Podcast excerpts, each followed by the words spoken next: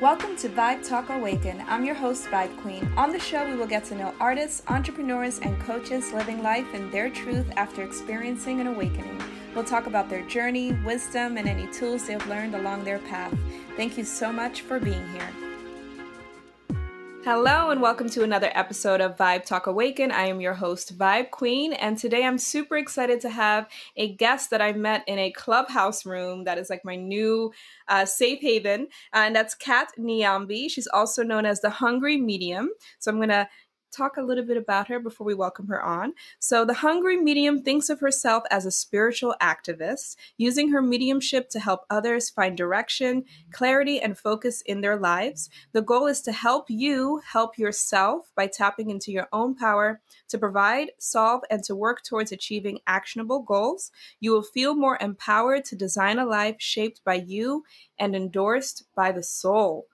So beautifully written. I love it. Welcome. How are you feeling? I'm feeling well. That took a couple of tries, trust me, to get that just right. That has it's been beautiful. changed many times, but I think it's okay because everything is evolving. Everything, every day is evolving. Absolutely. Every single episode, we start off with the million dollar question What awakened you? So I would love to hear what got you on the spiritual path and uh, where you are today in that journey. Thank you, Tamisha, first of all, for having me on your podcast and here on this video.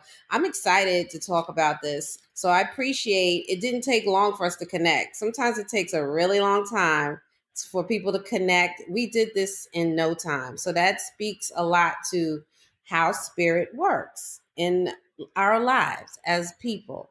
And I'd have to say that my awakening occurred in the same kind of way because I had been around this tradition called uh, Yoruba. It's an it's a we worship Orisha. Orisha are deities that represent nature in many ways, but if you think of, I just wanted to give you a background before I told you what the awakening was. But if you think of how some people's concept of how we come to this earth, it's like an agreement you make before you're born. So on my trip, this iteration, Orisha decided to come along for the trip and be a part of my life, if that makes sense. The spiritual awakening, though, didn't happen until I was in my 40s. So I had always been surrounded by this tradition, right? That comes from West Africa, comes from Nigeria. But during the Middle Passage, it became something else in different parts of the world throughout the diaspora right? Wow. In South America, it became candomblé. In parts of, you could even say, some might beg to differ, but in Haiti, it becomes voodoo. In Cuba, it becomes Santeria. And then when it came from Cuba to United States, it becomes Lukumi. So it's all rooted in Yoruba, but everything in different ways, the way that we were enslaved as Africans made this tradition manifest in different ways. And I call it a tradition instead of a religion because it's really about where your people come from and the traditions and the the uh, spiritual rituals that they do, if that makes sense. So being surrounded around this religion all my life because uh, my best friend's family was worshiping in this way, but I was in church. Hmm. But I was always surrounded by it and the people involved in it. But the awakening didn't occur until I was involved in the religion, in the tradition. And you would think that's when your spiritual awakening occurs. When you finally find home, you find your family. Yeah. It didn't happen for me until I was diagnosed with breast cancer. Wow. In 2012 goodness. And so was it like did you hit a rock bottom? Was it a feeling of oh my god, I'm going to I'm going to die or was it a test of your faith? Like how did that unfold?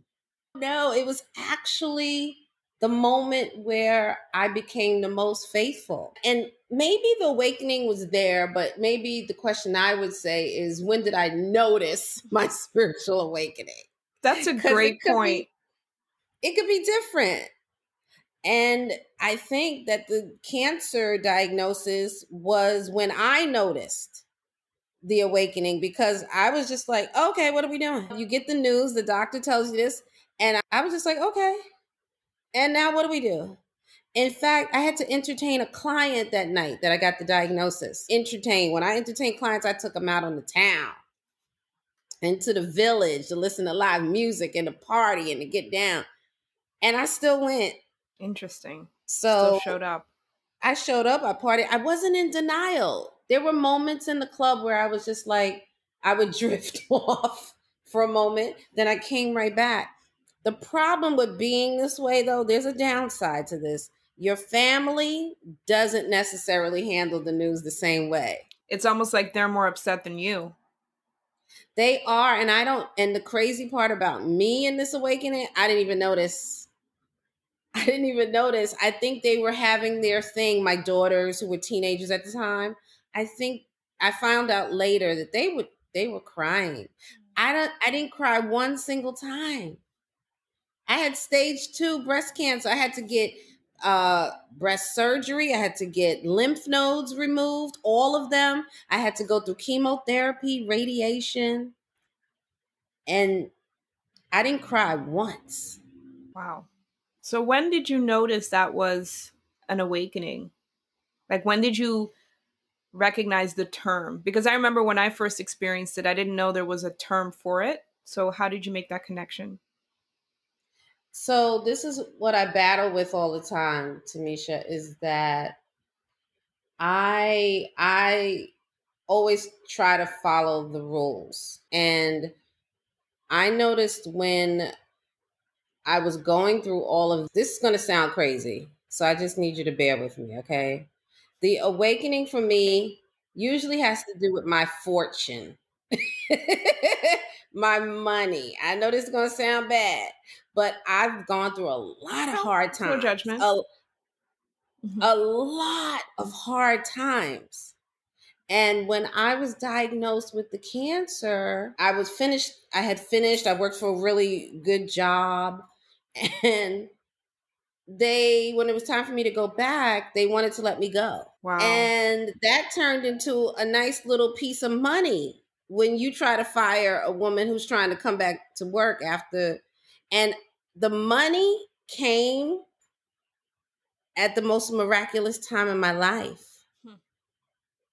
because it allowed me to rest more. I didn't have to worry. Can you imagine going through breast cancer procedures and all you could think about is your job? You're in, if I was worried about anything, yeah, if anything, I was worried about my livelihood. But Orisha took care of me. Spirit took care of me. My ancestors took care of me. To me, my awakening is always going to be around their existence and their work in my life. I also have battled because I don't want to seem like the crazy person. It's really hard to decide whether you want to stay awakened in the stereotypical way that people think awakening means. And once I realized that I don't give a shit. I'm going to be this way. I'm going to be who I am. I'm also, sometimes you have to let go of people. You have to let go of people you love. Because part of the awakening that certain energies don't always align. Yeah, very true. It's quite a story. It's very similar to mine. It was after my bankruptcy that slowly mm. got the ball rolling after I, I got divorced. So I'm just taking it in that it can be an illness, it can be either losing all your money or gaining all your money. And something yes, that yes. that really stands out is yeah, when your body is in stress, in survival mode of how am I going to put food on the table, my livelihood, there is no room to be present, which is an awakening state, if you will. So that's all yes. very interesting. So yeah. what was the biggest shift for you once you were able to rest and be more present and I guess become awakened. Was that when you decided to start your own, I guess, your, your own practice as a spiritual coach so, or what happened? So I, I was on the road to being initiated. And initiation is a big deal in this tradition, Yoruba tradition. It's a big deal. And I'll just say that I didn't have the means to be initiated. And so people always say to me, we talk about cancer, and I don't want to belittle the horror of cancer. My mother died of pancreatic cancer. I've had people in my family die cancer.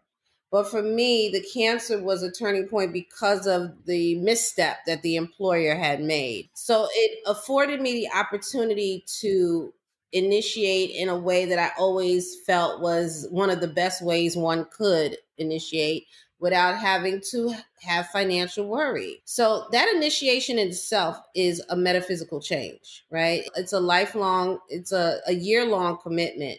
Obviously, a lifelong commitment, but it's a year long commitment in the initiation. And I had one of the best years of my life in in that time. So that was a big shift for me that was a huge shift in my life. I think uh, many people could relate to it in a way that you become one, you become better understood, you become a member of a community. All of these things shifted right after the cancer. Just major shifts and changes in my life. My daughters were older. I didn't have to worry about the stress of raising little children during that time. So also there was a sense of gratitude that grew during that time. So it's very recent. It, it is, and it definitely is tied to the work that I've done spiritually, not only with Orisha, but with my ancestor work, lots of ancestor veneration work, and getting in touch with your spirit guides. All of that together is this tradition is all about all of those things. Wow. That makes a lot of sense. Have I had another question. I wanted to shift the conversation, but now I want now you just piqued my curiosity because you had mentioned how your tradition, as you call it, has taken on different names and forms. And one that you mentioned that I feel like has been very much glamorized. You mentioned voodoo. And so I mm, always mm-hmm. had the I always had the belief that it doesn't work unless you believe in it. I don't even know where I picked that up from or if that if there's any truth to it. But that was always my understanding when it came to magic, voodoo, spells. Uh, voodoo? So that was always my yes, understanding. So if you don't what? believe in it, then it doesn't work. That it wouldn't work. So I would love to ask you if there's any truth behind that or yeah, I'm just curious. All right, I'm going to bounce it back to you and ask you what do you mean by work? For example, if somebody says, "Oh, I'm going to curse you," or "I'm going to put a, a love spell on you," and before I was quote unquote awakened, I definitely felt like part of me was like, ah, that's BS. I don't really believe in that. But then there was a little part of me that felt like maybe it does work, but it's in the eye of the beholder. Like beauty is in the eye of the beholder. Who are we to say you're pretty, you're not? It's dependent on the person. So I always felt maybe if you put belief and faith in it behind it, then yeah, you're going to attract those circumstances because you believe it. It becomes your reality. Whereas if you just dismiss it and you're like, no, I'm protected, you're trying to curse me, but I'm protected, it's just going to bounce back. It's all in, in the matter of your faith and what you believe in.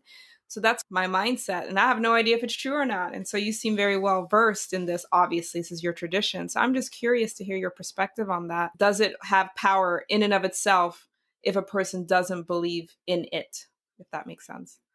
It depends on the parties that you're speaking of. I don't want to focus on curses and things like that. But if you want to take away a negative aspect of what I'm about to tell you, fine, dandy, right? Let's talk about it in the way of manifestation and intent. Okay. Or should I say intent and manifestation? That the magic you can build and manifest and create in your own life, that's real. That's real. And that is really the reason why I didn't want to focus on the negative because one of the key tenets in our religion is something called iwa pele, and that's good character. That is the tenet, good character. So when we think about what we want done in this world, it's oh, it's my belief that if we walk our own path, making magic occur in our own lives, that's nothing but cre- it's a collective creating a benefit for the world. You understand? Mm-hmm. If we all are following our Earth's mission, mission to Mars, mission to Earth. We're here, mission to Earth. If we're all following that mission, it should be with good character and therefore will help electrify and elevate the energy and electricity and the magic that will help elevate the vibration of the entire world. And that's all I care about. That's all I care about. Do I believe it? yes. I love that was a fantastic answer and I really appreciate it. So yeah, that was great. I love the pivot. That was fantastic. Yeah, and I believe manifestation is very true and I've seen it in my own life and ultimately being able to take charge of your own life, I think, is super powerful. And that has been a blessing in my own circumstance, which I think is pretty awesome. So I wanted to ask you about something that I get mixed reviews on when I talk to people about it. And so I know you've uh, written about it, and that's cannabis. You seem quite passionate mm-hmm. about the topic. So, mm-hmm. can you explain to me your relationship and connection to the plant and just your overall view on it? talk about an awakening, talk about Clubhouse. Okay? This is a different kind of awakening. I have always been surrounded by marijuana, but not like in my home. No way. Always when I would go uh, visit family as I got older in high school, my friends were all smoking. And then by the senior year, 16 years old, senior trip, I said, okay, I'm gonna do this. I'm gonna have a puff. And it was always around me that I lasted. I grew up in the projects, Fort Greene projects in Brooklyn. And come on. And you would go to 42nd Street to the movies or the movie theater downtown. It's all throughout. Oh, yeah. And it's, and it's stigmatized, stigmatized by so many groups. I can't even begin to name the number of groups that have stigmatized this, even among us black people of color. So I've always I've smoked since then. Obviously, I didn't I had a couple of breaks here and there with my kids. Now I regret it because now I'm hearing all these moms talking about how they smoke and everything and I'm like it wasn't until I came onto Clubhouse. And I came on the Clubhouse to looking at the spirituality rooms. I said, "Oh yeah, I'm to go in the spirituality room. I'm gonna. I went into a cannabis room one day. Just thought it was a room to chill out, smoke, and just people talking. Right. And yes, it was, but it was a lot of people from the business side. Really? And I was like, what's going on here? oh, it was all these people and people of color from all over the country just talking about their marijuana businesses and licensing and dispensaries and legalization and it was incredible. And I learned so much about the plants spiritually. I always knew there was a connection. But when they start talking about our health and our endocannabinoid system, I knew nothing. I didn't know what these words were. I didn't know that our bodies need the nutrients that this plant offers. I didn't know any of this. I just wow. knew you get high. And I know people would always say, "Oh, it's good for you. It's good for you." I'm like, "How?" no one's saying how. Right. Magic, but now I know. And yes, magic. Yeah, that's fascinating. That's so fascinating. So yeah, that's when it, it was definitely stigmatized. It is. Yeah. No, I I wasn't really around it. Yeah, I should take that back. I was around it. It was legal. I, w- I grew up in the Netherlands, so it's it's weed is legal. So I grew up, I, I was around it like alcohol. It, uh, it wasn't even a second thought to me. So it wasn't something that was exciting because it was legal. And I grew up in that right. country until I was 14. And I remember my uncles yeah. would smoke it on Wednesdays. I wasn't allowed to go in the room. But I smelled it. But it was part of my childhood, but it wasn't. But it was there still was no, stigmatized. Yeah. It was still stigmatized. It was stigmatized in America. So when I came to the United States, it was like, oh, those are the potheads over there. They're lazy. They don't do this, that. So for me, my journey when it comes to marijuana, when I was 19, I had my first seizure. And so I was diagnosed with epilepsy. And I know that cannabis has a connection in that world. And I was curious, but I was very much, I don't know, like I, I don't want to really mess with that. And so it wasn't until I had another seizure about four years ago that a friend of mine, this was after my divorce, and I was in a pretty rock bottom place, recommended cannabis. You really need to smoke. You're so stressed out, you're high strung. That's probably why you're having these seizures. And this was before my awakening. And I, I tried it and my life just completely drastically changed. I was like, wow, I really should have known about this since I was 19 and tried it 10 years previous. And but right there. Yeah. So it, it drastically changed my life. It's oh, been that's amazing. I love hearing stories like that.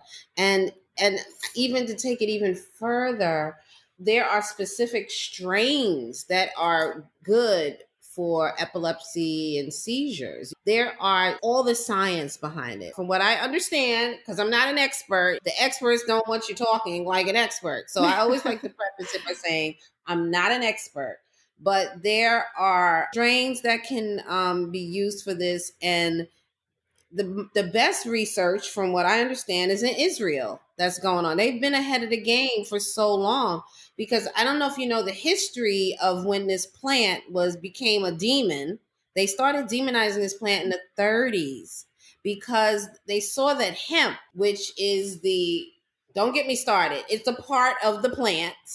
This might be the male part, but this is where you get CBD from versus the THC. Got it. So hemp was actually a competitor to the paper mill industry, to the buildings industry, to alcohol and tobacco industry. Hmm. So you know what they did? No. So they had to find a villain to get rid of this plant. so they started a propaganda campaign against this plant in the United States. And who were the targets of that campaign?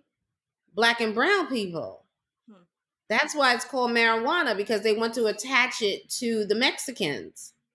Interesting. I did not know that. This is real. This is not some conspiracy shit. I'm telling you. Wow. And they watch this movie called Reefer Madness. Reefer Madness. You watch this. There's a Fab Five Freddy did a, a movie. What made me mad about cannabis, like my thing that was making me so mad, was all the people that were in jail right. over this plant. And then now you're going to legalize it, and those people are still in yeah, jail. I agree. Yeah. That's so that's what made me angry. And then you get in these rooms and you get even more angry. I decided I'm gonna link the two. Where does the spiritual aspect come? It could just come from smoking it. How do you feel after you smoke it? Oh, you're to asking me. me. Okay, I, I, thought it was rhetorical. Uh, yeah, I'm very intentional with it. For me, it helps me not only relax and reduce my stress, which my stress is pretty low these days, but it helps me to just look at things differently, look at all perspectives. Obviously, it, it feels relaxing, it feels good, but it also just really allows me to become more creative and open. My heart opens up. Yeah, that's probably exactly. the gist of it. Yeah. Yeah. Can, but I, I really think it's about your intention. Absolutely. You can hear the source and the soul. You can hear what you want. You just have to find the right one for you, the right way to receive it. And you don't, it doesn't have to be the THC. It could be CBD is so healing as well. There's a lot of aspects of this plant that spiritualists, we as mediums could really use in our modalities. Yeah. I mean, I think when it comes to any kind of drug, whether it's a psychedelic, plant medicine, everything is about intention. Are you just doing it to do it, or what are you trying to get out of it? At least that's for me the case. And then also, the moment I feel like I can't function without it, yes, then I know there's an issue. You so, sound just like me. Yeah. And so when that arises, then it's okay, wait a minute. And I can, I need to stop myself or take a break. Yes. And that hasn't really happened with cannabis. However, yeah. it's happened with alcohol, and I stopped drinking completely oh, yeah. six months ago. Yeah. I just no longer feel the need to, which I'm not saying I'll never have a drink again. I'm, Absolutely. I don't know. However, I yes. just don't really feel called to. But I also know people that have taken 5, 10, 15 ayahuasca trips and it's they're still chasing something. And so it's is that really beneficial? Yeah. So I'm all about yeah, yeah, intention and what are you getting out of it? And it, it exactly. can be tempting to fall into the trap of trying to chase enlightenment or chase high, aha, versus just, I don't know, So just being, yeah. honey, just being. So I'm I'm curious what brought you what got you onto the the road to what you're doing now. I know you have spiritual consultations with people, you pull cards. Yes. Like what got you on this career path from where you were previously now? well, I got here kicking and screaming because just similar to the cannabis story, closeted cannabis smoker, but I'm also a closeted spiritualist because I had to hide the gift. I hid it from myself, God damn it, for how many years? I grew up as a child. I'm right now just trying to really dig back into the memory banks and really focus on childhood memories that I may have constructed differently than what really went down just to protect myself and nothing nothing trauma related nothing that i don't want to talk about it's just that i don't even know what it is but i do know that at one point i was young and i had an imaginary friend and but i realized in doing the math when you're thinking back that i was eight years old and she was still my imaginary friend and I also remember back to my dad when I was really little giving me a book, and the title of the book was Tact. And big letters T A C T, Tact. And I was like, what's this? I don't know. And then recently, I asked my sisters. My sister is like 19 years older than me, 18, 19 years older. And I asked her recently, what was I like as a child? Because both my parents are gone in my 20s. So I'm fortunate and blessed enough to be able to ask a person who was an adult when I was right. born. Wow. I said, What was I like? And she lived with me. She was like my other mother. And she started talking to me. She's in her 70s now. She started talking to me, and I said, It was fascinating to hear what sounds to me as someone with experience as a spiritualist child. What she was describing was a child who had spiritual gifts I know the signs. And I lost it because I went to the church. I was always fascinated by the people who were getting filled with the Holy Ghost. I was like, all the other kids are laughing. And I'm like, I'm into it. You know what I mean? But somewhere along the way, even though I was surrounded by this tradition, and I feel like they were there to protect me. Like, whenever you're ready, baby, we're right here. You know what I mean? Do the church thing, honey. Do those stupid people trying to get you to do this, that, and the other. But one day you're going to make it back. So they got me back here. And the path is, the story could not be told to you here. It's just wild. It's, it's wild and i talk a little bit about it in the journal article i wrote spiritual activism because i went to a school that was oh it was it's a mixed bag i can't even describe it i didn't go to public school growing up but it was run by Pan African nationalists, young. Imagine if the Black Panthers, which they did, had a school. But this was here in Brooklyn, run by young college students. Wow. And they wanted to teach us all about Black history and where we came from. And it was amazing. But yet, these same people were also the people that were involved in the tradition because, in, in their own discoveries, imagine yourself being in the 70s in the movement here in New York City. And you are so uh, motivated to to educate the youth. So you find a leader who has early childhood experience and you build a school. There's some good things to right. talk about this school, there's some not so good things, but without it all, I wouldn't be where I am. Kicking and screaming part came because now I'm a teenager. I don't, I'm spiritualist. Uh, now I'm a grown woman and I'm with a man who wouldn't, who's from the islands, wouldn't dare let me do anything that looked anywhere near woo woo. There's that stigma again. And then I had my own ideas of what I'm doing. Even when I got involved, I was still like, that's weird. That's weird. But eventually, through the work you do with your guides and protectors and ancestors, they start telling you, these spirits, that you're on the right path. They start telling you, who cares what anybody else thinks? Hmm. They start telling you it's time to follow your path. So your guides are telling you this, but you don't know what your path is. There's an elder in my community. Every time we would have a spiritual meeting, he would be like, When are you going to start your own business doing this? When are you going to be reading people? I said, I read people sometimes. He goes, Do you charge them? this is his spirit. Okay, this spirit talking through him. I was like, No. So then the next time he sees me, same spirit comes through. What you been doing? Next time, it's over and over again being read by an elder in a community that I said, I got to do this. And something more important than that happened too, Tamisha. I began to feel worthy enough to do this. That that was the icing on the cake. Once I realized that I am worthy to do this work, there's humbleness, but then there's worthiness. Mm. That's a quote. You can do both. Whew. It's called the paradox. This is where that word selfishness versus selfless, selfish versus self something. This is the same kind of thing. You can be humble and worthy at the same time. Yes, yes, yes. As soon as you, That's what I'm i needed to hear. as soon as you start to feel worthy, your my, something goes boop. I say your mindset shifts. Yeah. It goes like this. Boop. Why not? I could have just answered your question with why not. But you wouldn't have heard that I was the person who was like, I can't charge people money for this. Now you know what I say? I say my spirit guides, they like nice things. I don't eat meat. but I can buy them a ribeye steak every once in a while. I can afford a ribeye steak. They like nice things.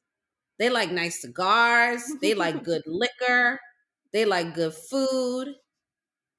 My Orishas like nice adornments. And they want me to have nice things. So it's okay. It's okay. I love it. I think it's awesome. oh man, you think your sometimes we don't want you to have nice things. Absolutely, absolutely. It's just the way you deliver it. Sometimes we hear the same message over and over again, but we have to hear it from a different perspective or said in a different way. It's almost like hearing from someone it's okay to want nice things because it's one thing to say you can be worthy and humble and right, but then to really just say no, it's okay. Because I think there's a stigma in the spiritual community of if this is your gift, you should give it away. You shouldn't charge for it or if you're going to host meditations or things that I do, it's like you can't charge for that. Aren't you supposed to just give it to the community if you're called no. to do that? And it's we're all coaches. We're all gifted in one way or another, whether it's a CEO of a company or you're good at strategizing or marketing. What's how is this any different? You pay exactly. for a personal trainer to get your body in shape. So why can't you pay for a meditation coach to get your mind right? And there are whatever. people out there who understand that. And I'm not talking about the practitioners, I'm talking about people right. who are trying to get their lives in check. They understand the value. The way that I offset it though, because I just can't just do that, mm-hmm. is I do rooms, clubhouse rooms, where you can give me a tip. Right. That's community work. The yoga studios, they got their big time yoga and then they do community room. I think that's where you talk about the balance. And there are times that I see people in need and I give them a coupon code for a free reading. You see what I'm saying? It you there's that balance again. There's that good character again. Right. You know what I mean? It all comes back. You said something though. It's the balance because sometimes we can become extreme. We can become extreme with our, oh, I just want to give and I'm humble and I don't want to charge. No, I don't want to. We can't sit in our feminine energy, is what I like to call it, and receive. So that's one extreme. And then you have the other extreme of the spiritual ego, is what I mm-hmm. call it. And it mm-hmm. becomes almost, oh, I know. And it just becomes about the money and growing your empire. So there's that there's yes. there's extreme. Could you share yes. with us if you've ever been in either of those extremes or what like oh, how, how do you one... stay balanced? Oh, I was in the one where I wanted to give free readings all the time. I was there just a while ago. You could ask um, any of my close friends who opened helped to open my eyes along with the spirit who kept gnawing at me. I also had to find but the re- the way that I tried to say that was the way to be was I said, you know what? Like you said, this is a gift. It was given to me and I should be helping others and yes, I was there, but also I started using an excuse by saying my guides need to be exercised. So I'm just going to exercise them and give people free, just making stupid shit up. I was there for a long time. I was on that spectrum in regards to it's not like I just woke up one day and said, "Oh, I'm going to do readings and I'm going to charge people." It went from, "Sure, I'll do readings." Sure. and now I've I really, the way that I found the midpoint is not by necessarily calling it readings per se. I really just started calling them conversations because trust and believe, I've been around many of folks who are having conversations with me. And next thing I know, they leave fully fulfilled because they just got a reading through a casual conversation. Mm. You know mm. what I'm saying? It just became very natural. So what it's structured like now is a conversation. Yes, you're going to get a reading. Trust and believe. It's going to be formal to a degree, but I feel better that it's more relaxed. And it's just, you're just talking to your auntie or your sis or your grandma now. You know what I mean? That's how I came yeah. to the middle. That it doesn't have to be so, it doesn't have to appear so transactional. Yeah, it's probably how you get people's guard to come down as well. You need that when you're reading yeah. someone, trust me. That's a really good point. No, I just you're sharing and I just had so many like little epiphanies when I'm having these deep conversations with friends and people and they'll ask me a question and I'll just tell them what I'm feeling or and, and vice versa as well. I never considered that as a as a modality for a reading. They get more out of it. They're like, "Whoa, what was that?" was that was deep. And I'm somebody they don't mm-hmm. know. But it's not like you're having a conversation with a good friend. You're like, that yeah, friend is just I, I putting agree. all of their personal energy into this conversation. So I don't know you. Very true.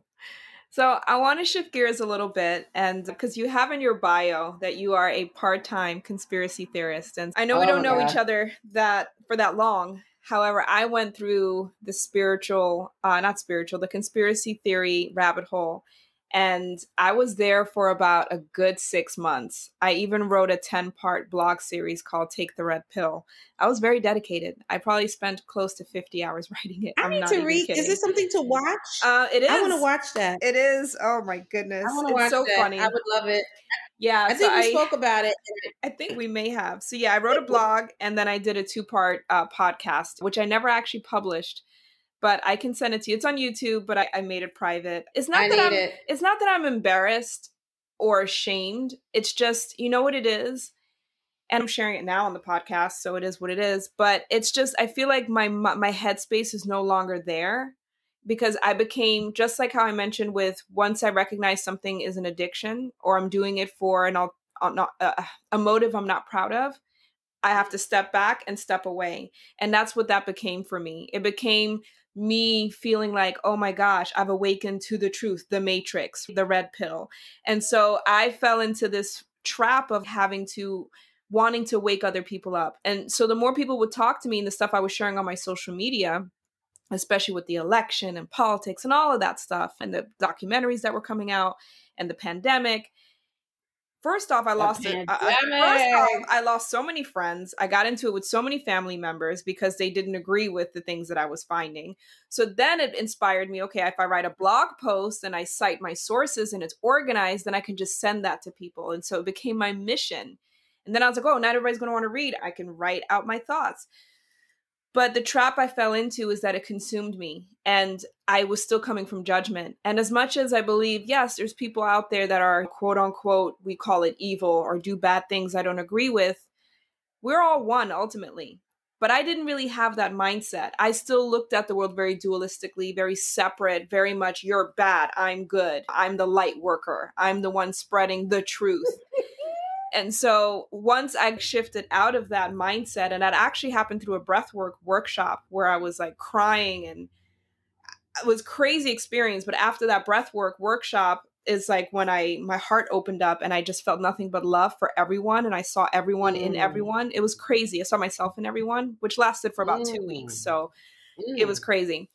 I just was like I needed I can't I'm not about the red pill anymore. And my opinions haven't necessarily changed. It's not like I think those things aren't true anymore. It's just yes. they don't bother me and I don't exactly. feel this need to push my opinion on people. It's like, you agree? Great. You don't? Great. You have this yes. view on the world? That's fine. I have this view. You're that political affiliation? Fine. It is what I believe. But at the end of the day, I don't really, doesn't matter because we're all interconnected. So it's just a movie yeah. in a sense. It's like, focus on you. What are you doing for yes. you?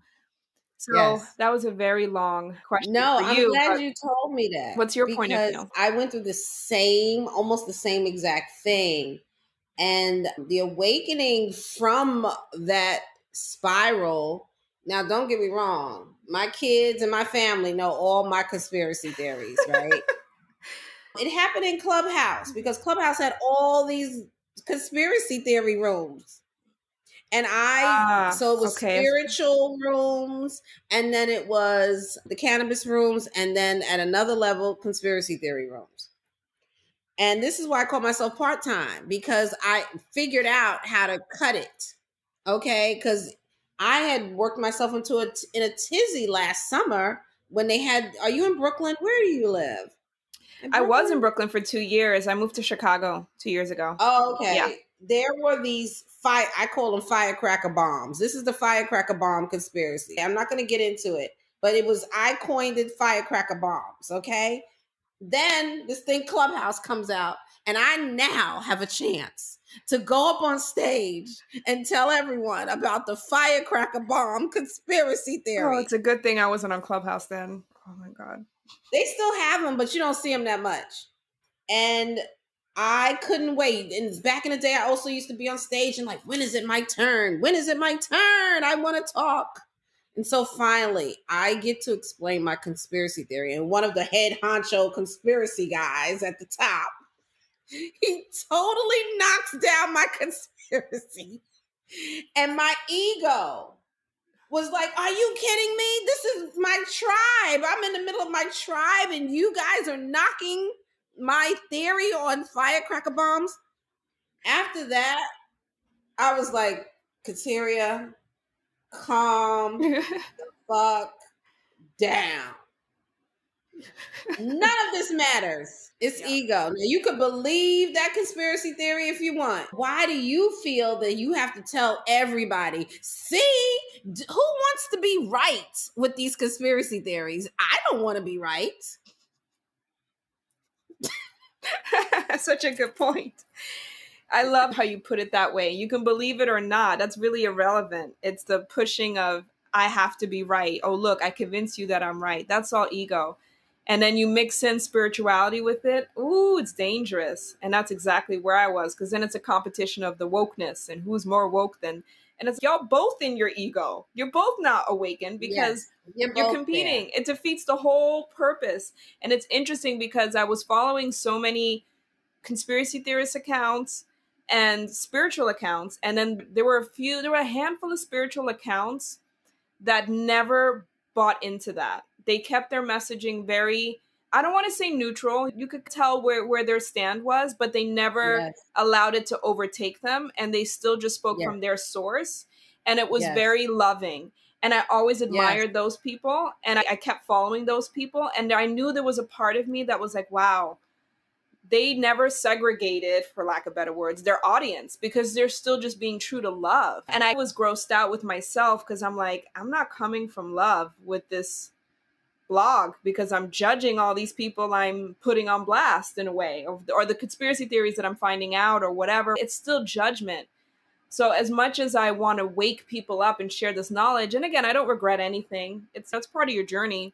Is it coming yeah, from love? I was going to say that. I was going to say that. Yes.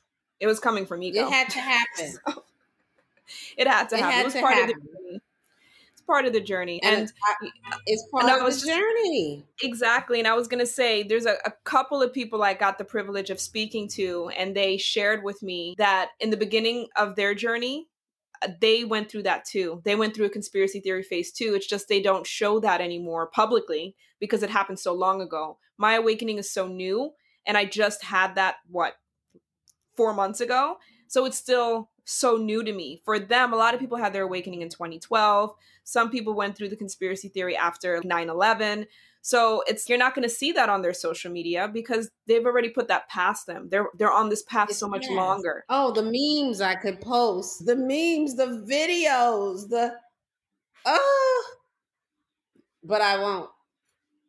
And it takes a lot. I tell my daughters, you know what? I don't tell you half of what I really think. Interesting. Interesting.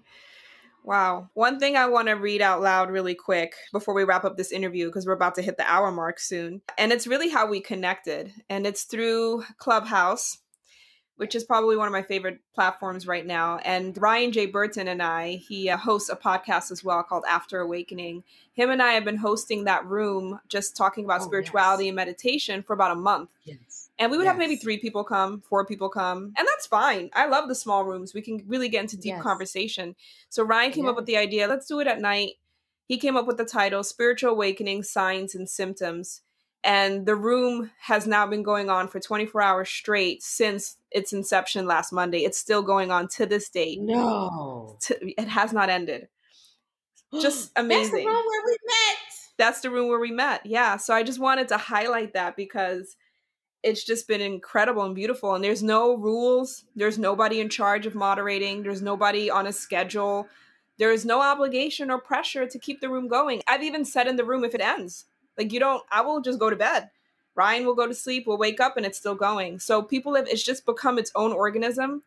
It's so beautiful. And I just want to read I a quote.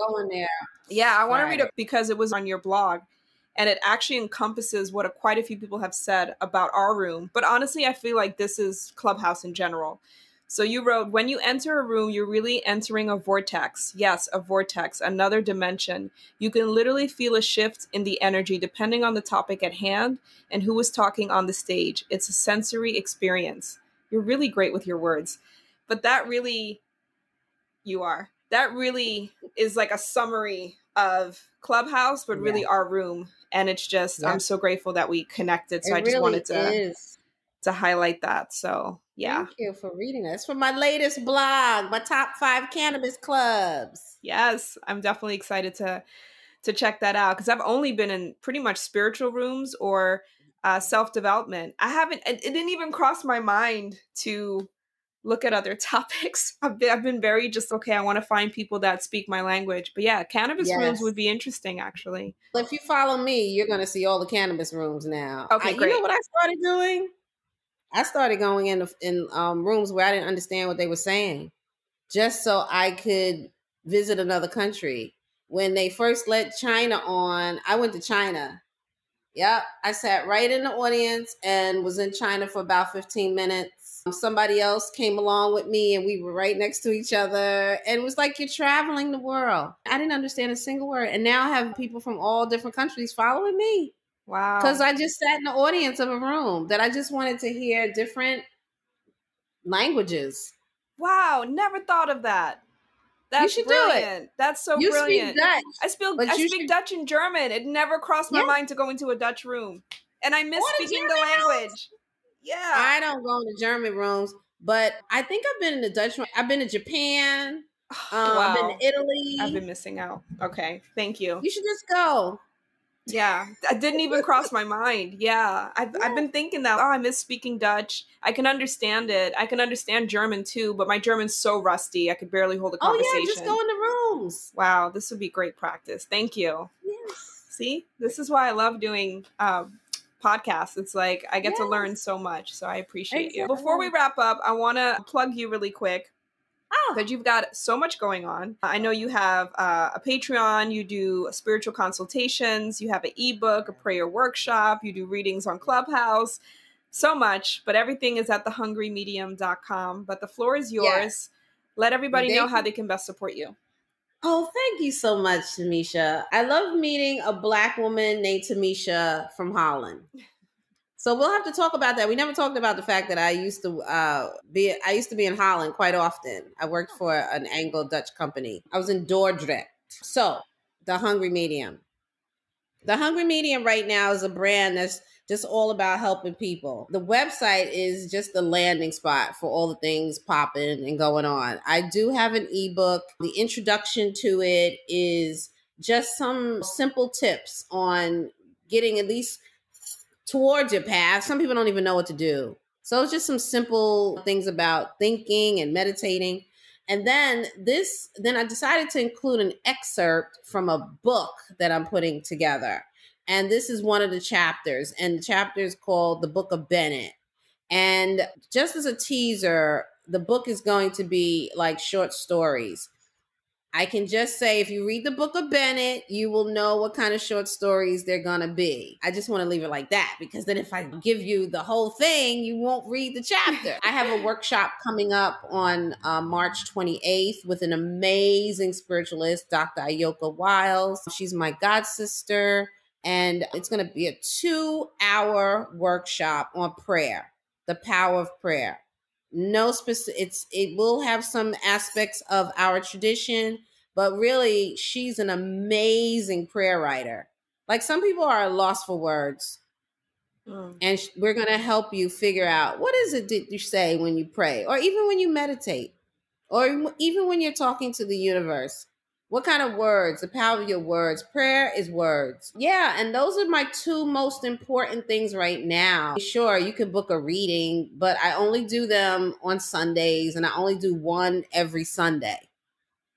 That's just the way I put the balance out there. Once again, the balance. But what's today? Tuesday, Thursday, I'll be on Clubhouse every Thursday at nine o'clock doing oracle card readings for the community with a young man that I discovered on Club Clubhouse. In the he morning or the astrology. Evening? I'm sorry? Mornings or evenings? Oh, 9 p.m. I'm sorry, Eastern Standard Time. That's really all there is. We do uh, this Oracle astrology reading, and that's for the community. We ask for tips, and that's how we give back. And that's a good time. Do you hear me? A good time. Amazing. I forgot. I had two other questions I did want to ask you. I always ask this from every guest. Do you have, or have you always been a person of routine, uh, especially when it comes to the morning? Do you have certain things that you always do uh, that you can share with us? Yes. Yes, definitely. I light all the candles for all the deities and spirits that require candles. I I do my morning prayers with my Orisha. I have a practice. I need to say it on here because then I have to really do it. Mm-hmm. But I, I noticed that Qigong is a really, I learned how to do some simple movements with Qigong in the morning. I do that to the Tibetan bowl sounds on Spotify. And that's really it. And I get ready to start my day. And then I have a cup of tea. And then I sit with a, a bunch of other spirit guides and ask them to guide me for the day so yes, I, there's definitely some routine going on every morning. It's important. Beautiful. I love that. It's beautiful. Well, last but not least, you can close us out with just your words of wisdom, some advice, or maybe some tools that have guided you and helped you along your spiritual path thus far. Thank you, Tamisha. I would say what I really want to get through to everyone is that we all have these gifts. We all have these abilities, not necessarily to be a reader out there in the world, but to read yourself, to to figure out your path through prayer practices and alignment with your own source and soul. And people say, "How do I do that?" I'm going to say a bad word. It's uh, the M word, I call it. It's called meditation. And if I could just get that messaging out there, if anyone's looking to strengthen their abilities to help themselves and figure out what spirit is saying to them, the best tool out there is meditation to get started. Because there's two things you have to do. You have to start to learn what your ego sounds like. Mm. So that you can now discern, I understand the ego sounds like my uncle Charlie. Just so now you could hear all the other voices, that's who you should be listening to. Okay. so you know what Uncle Charlie sounds like.